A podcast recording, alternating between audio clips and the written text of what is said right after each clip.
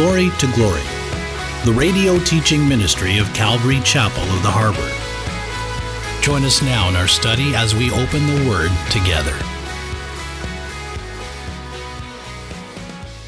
Today it'd be like $480, but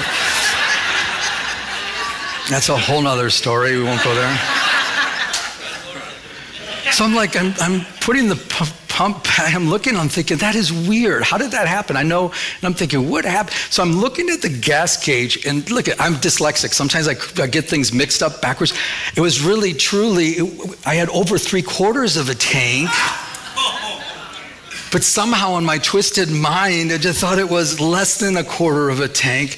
And then I thought, wait a second, I've never done that in my life. I mean, I'm dyslexic, I cross things up, but I've never done that in my entire life. And I'm thinking, God, that was you because Vern needed extra prayer and he needed to know that he, you heard his prayer. That's how much you love him. So I turned around right away to tell Vern because I wanted to encourage him, right? He's on, listen to this. He's on the phone with his mother telling him, I just prayed with the pastor, mom. I committed myself back to Christ. I've, I'm separated myself to the Lord. And so I told him about the whole thing with the, the, the, the gas gauge, and he was like, no way. And I said, That's how much God loves you, to use a, a twisted minded pastor like me. Paul the Apostle tells us in 2 Corinthians 6:14, do not be unequally yoked together with who?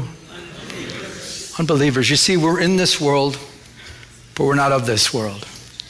We're not to be one with. Uh, yoked with somebody means you're, you're becoming one with that person. We're not to be one with the world and the, the people in this world, with unbelievers. Don't be unequally yoked. You're not to, if you're single, you're not to marry an unbeliever. Why? Because that yoke, you're going to be yoked with someone that doesn't love the Lord. You're going to be one with that. Don't do that. For what fellowship has righteousness with? Lawlessness. And what communion has light with? Darkness. And what accord has Christ with? Baal. Or what part of a believer, excuse me, let me do that again. Or what part has a believer with an unbeliever? And what agreement has the temple of God with idols? Listen to this. For you are, can we say that together? The temple of the, you're the temple of the living God as a believer. In other words, the temple was destroyed, and God says, We're the temple. You and I, as believers in Jesus Christ, where the, te- where the kabod, where the glory of God was in the temple, where, where they would go, the Jewish people would go and travel sometimes from far away just to be there at the temple. Now, as believers, we are the temple of the living God. So we're, we're to come out from the world. We're to be separate. We're not to be like the world. It, it drives me crazy when people are trying to, let's be like the world. Let's do music just like them. No, no, no. How about this? We have the Spirit of the living God in us. Why don't we be the trendsetters? Amen. Seriously. We serve a creative God, right? He's very creative. We should be a lot more creative than the world. But yet, so many times we want to imitate, we want to be like them, and we want to see, like, oh, yeah, we can relate with you. When really we say, no, I can't relate with that. I, you know what? I've come out of that. That was empty. That was lonely. That was depressing. That was terrible. But now my life is in Christ. It's so much better than that. For you are the temple of the living God. As God has said, I will dwell with them. And can we say that? Walk among them. Think of that. Think of the fact the Holy Spirit, the person of the Holy Spirit, not only lives in us, but he walks among us. Uh, the word for, for, the, for the, the Holy Spirit is the, the Greek words is parakletos, the one who comes alongside of. He, he walks with us. He's with us each and every day. He's, he's there among us. He's walking with us. And I will be their God, and they shall be what? My people. Therefore, can we say that? Come out from among them and be what? Separate, says the Lord. Do not touch what is unholy, and I will receive you. And I will be a Father to you. We have such a good Father in heaven. And you shall be my sons and, says the Lord Almighty. What a great reminder today. Maybe there's something you need to separate yourself from. I would uh, encourage you, give it to the Lord. Maybe there's something in your life that takes hold of your life. Give it to the Lord. Whatever it is in your life that's keeping you from a full relationship with God, can I encourage you? Turn from it, give it to Him. And you might say, Pastor, you don't understand. I've tried. I, have tried to stop this. No, no, no. I'm not asking you to stop it. I'm asking you just to agree. That's what confession is. Agree with God that it's wrong. And say, God, you say it's wrong.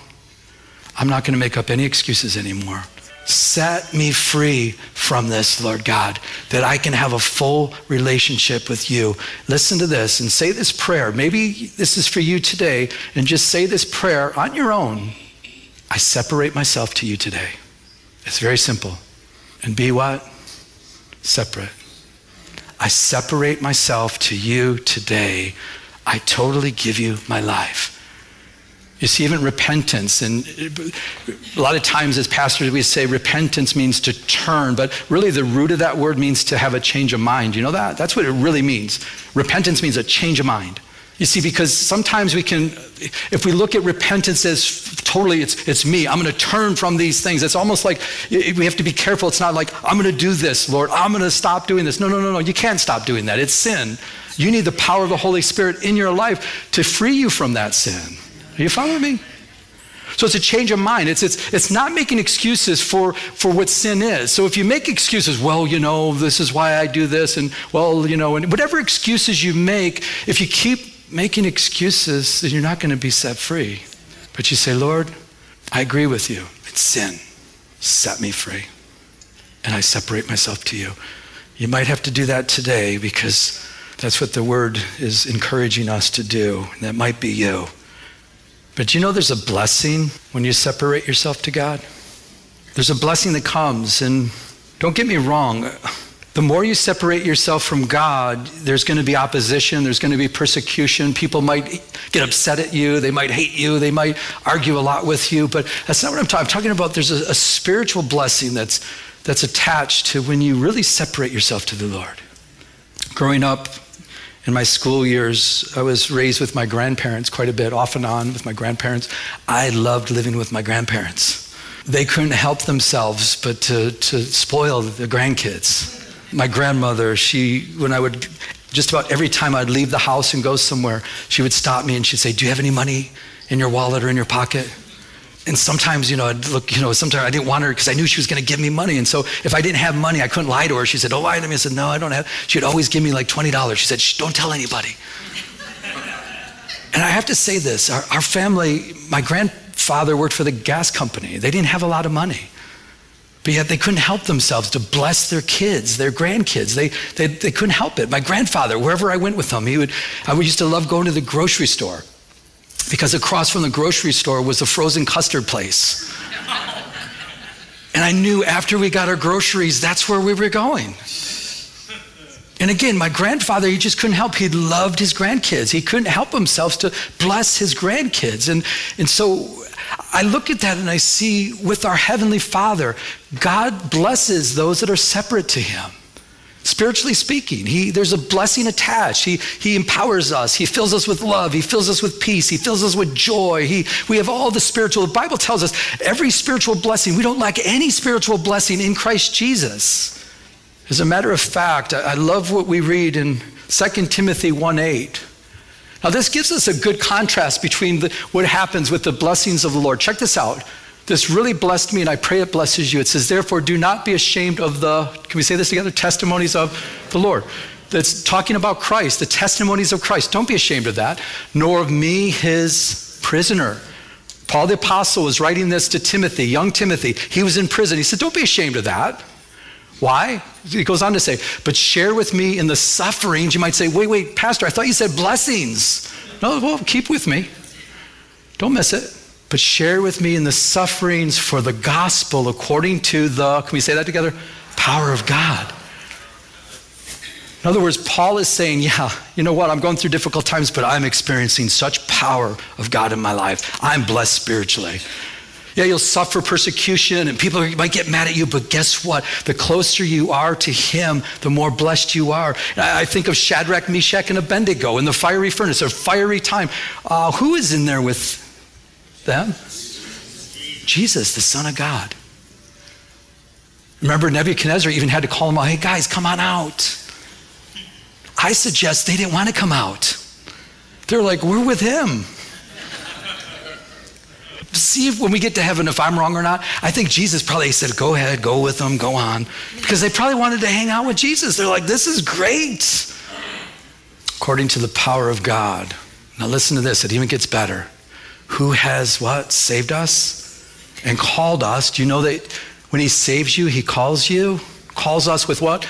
A holy calling. Do you know you have a holy calling upon your life? There's a holy calling for every one of us. He's, he's saved us and he's given us a holy calling. It's, he's separated us for, to be holy and separate with a calling upon our lives. Every one of us as believers have a holy calling. Not according to our works, but according to his what? Own purpose. To his own purpose. He's called us for his purpose. You know, he has a purpose for each and every one of us as believers. He has a, has a holy calling and he has a purpose. But listen to this. And grace that's unmerited, undeserved, unearned favor upon your life, which was given to us in Christ Jesus, right? Don't miss this. So you won't have any of this unless you're in Christ Jesus. But don't miss this part, guys. When did it all happen? Before what? Before time began. Before time even began, before he even created time itself. In his mind, he already knew you. He had a calling upon your life. He has a purpose for your life before he even started the clocks in the world. He knew you before time began with a holy calling. My question to you do you know your holy calling? Do you know the purpose he has you here? He knows. And it's not a secret. He wants to show you what that is. He wants you, and it starts when you separate yourself to God through Jesus Christ. That's when it starts. I was, when I was in the world and, and doing all that I was doing, craziness, and though I had just about everything the world had to offer, I was miserable. Why? Because I wasn't in Christ Jesus, and I didn't have a clue what my purpose was on this earth. I had no real direction. When I accepted Christ, I realized what I was called to do. It took time. But he revealed it to me step by step. There's a blessing attached when you separate yourself to him. Amen? Let's go to the next verse. I wanted to spend more time in verse 4 because there was so much there. So we're going to go through these next few verses pretty quickly. Okay, so Babylon will be judged. He calls his people, Come out of her, lest you partake of her sins, let you, you partake of her judgment. Get out from there. For her sins have reached to what? Heaven. And God has remembered her iniquities. This is very interesting. If you really, if you look at that word in the original language, that word reach, it means to cement, but it also means to heap up. So cement and heap up. And it's a picture of bricks being stacked up to make a building. Does that ring a bell to you? Remember in Genesis 11, Babylon, there was the Tower of Babel. What did they use? They used bricks and they used asphalt to put the bricks together to stack. Remember, they wanted to stack them up to reach to heaven? They wanted this tower to reach to heaven, right? Well, the tower never reached heaven, but their sins reached to heaven. Said, You tried to reach me in your own way, it doesn't work. I called you out to repent. You're not repenting, but your sin is being stacked up, stacked up, stacked up, stacked up. And the only way to to remove that sin is through Jesus. You see, God has remembered her iniquities. Why? Because her sin keeps stacking up. She didn't do anything with her sin. She didn't give it to the Lord. She didn't repent. She didn't turn. She didn't change her mind to, to do what God wanted to do. And my question to you has God remembered your sins or iniquities? If you're a believer, you should know this. You should say, No, he doesn't remember. It's part of our new covenant, right? In Jeremiah 31, remember this?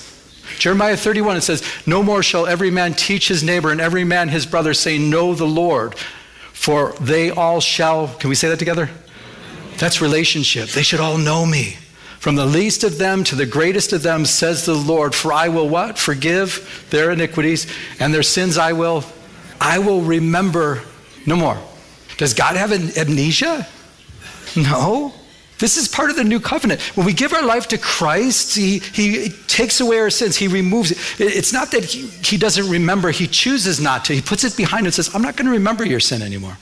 And that sin is taken away. But if you don't accept Christ, we just read your sins will be remembered. I pray that God takes a bulldozer to your sin with Jesus and just smashes up all that sin and he'll remember it no more if you give your life to Christ. Interesting though, the iniquities means uh, offenses against God or evil. Sins mean missing the mark or, or failures. But that's part of the new covenant.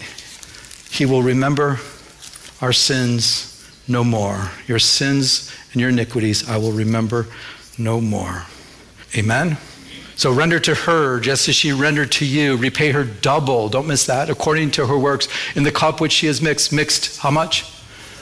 Double for her. You know, in the law in Exodus chapter 22, that for someone that steals, they're to repay double.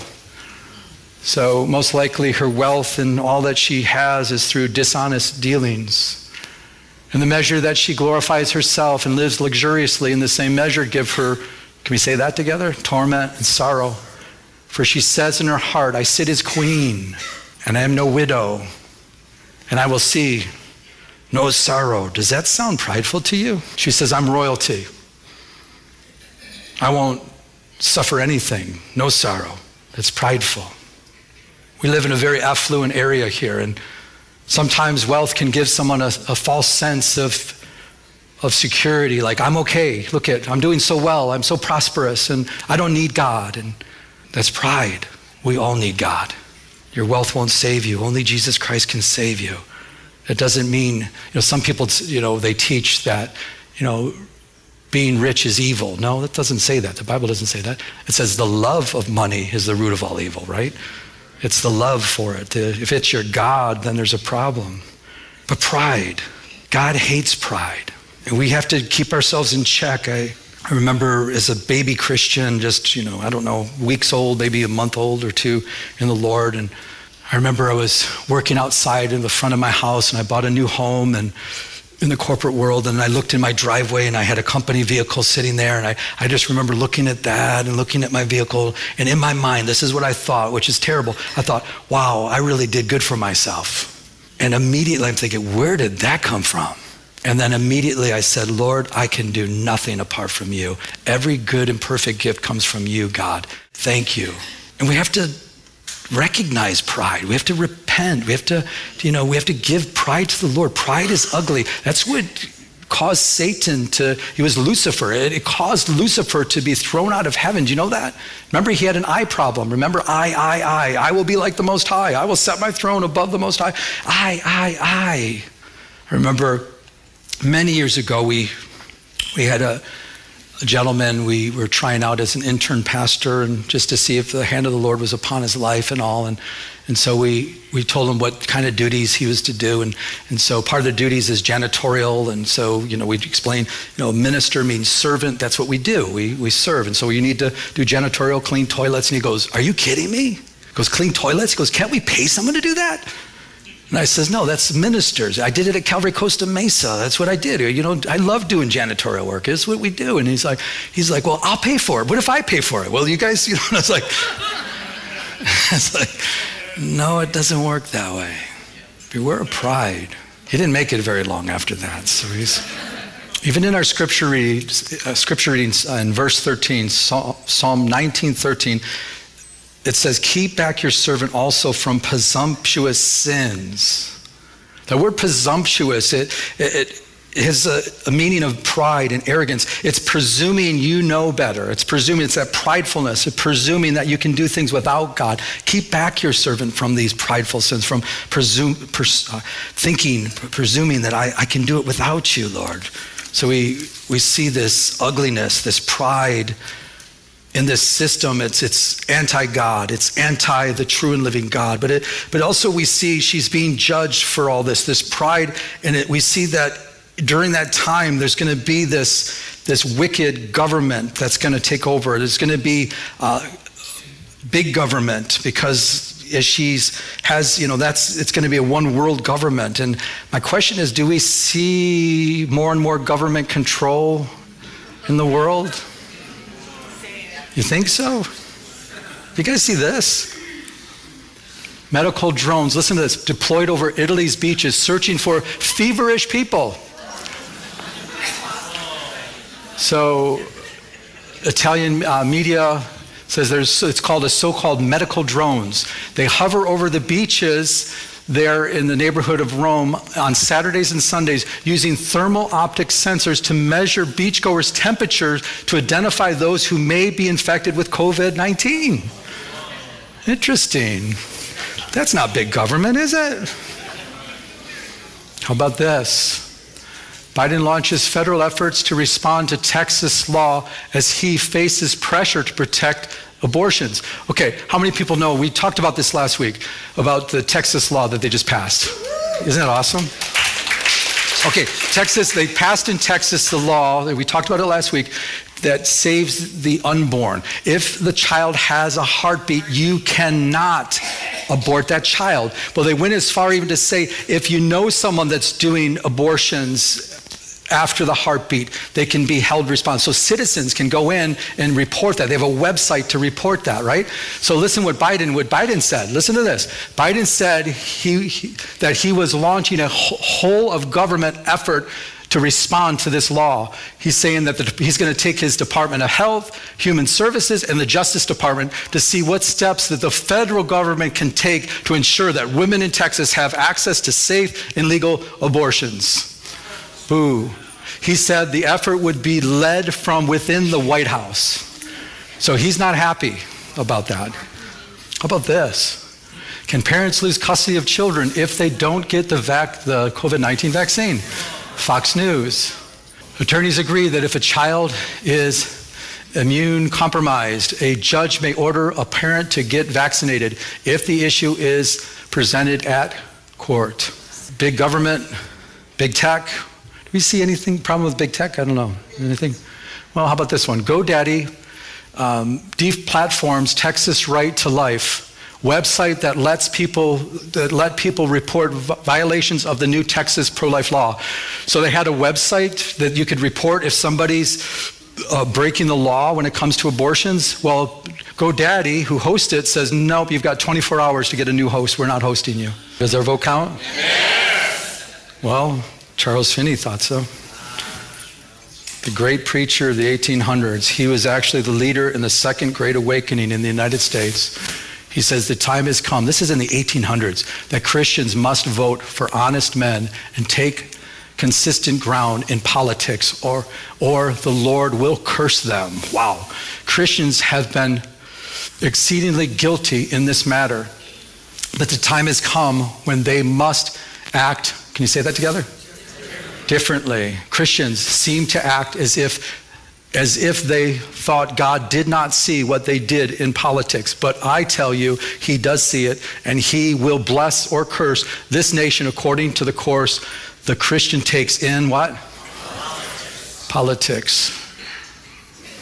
A fiery preacher that was used mightily for the second great awakening in the United States. He thinks the vote counts. Let's close with this last verse. Verse 8 it says, Therefore, her plagues will come in one day death and mourning and famine, and she will be utterly burned with what? For strong is the Lord God who judges her. She will be judged. Wickedness will not prevail, evil will not prevail, because God is strong who will judge her. As we close, Babylon's judgment. The system will be judged. God will make things right. Jesus Christ will come back. The only way to escape judgment is through Jesus. My question to you have you put your trust in him? If not, today is the day. Turn to him today.